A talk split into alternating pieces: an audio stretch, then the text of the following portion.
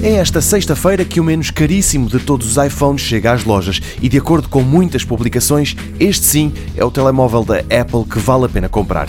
É isso que escreve a CNET. O site recomenda vivamente este novo equipamento a quem quer gastar menos de mil euros, dizendo que o iPhone 10R é o tal que você está à procura. Claro que, face aos iPhones mais caros, há alguns compromissos. É assim nas fotografias, lembra a CNET, já que o iPhone 10R não tem uma lente de telefoto, o que não permite que se façam zooms óticos de duas vezes. No Engadget, outro site bastante respeitado, escreve-se que comparado com os 10S, o 10R oferece a melhor relação entre tamanho e usabilidade e a qualidade da construção é sem mácula.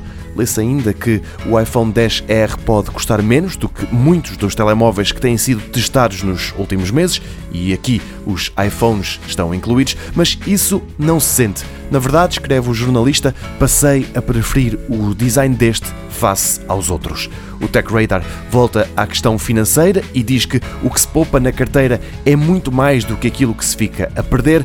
O site diz que o 10R é o mais impressionante dos iPhones lançados este ano e é o primeiro a ter uma autonomia decente.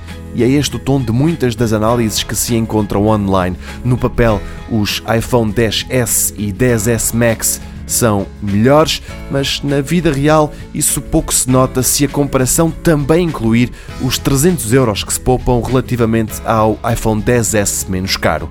Mesmo assim, e a custar 880 euros, é impossível dizer que este iPhone 10R é barato.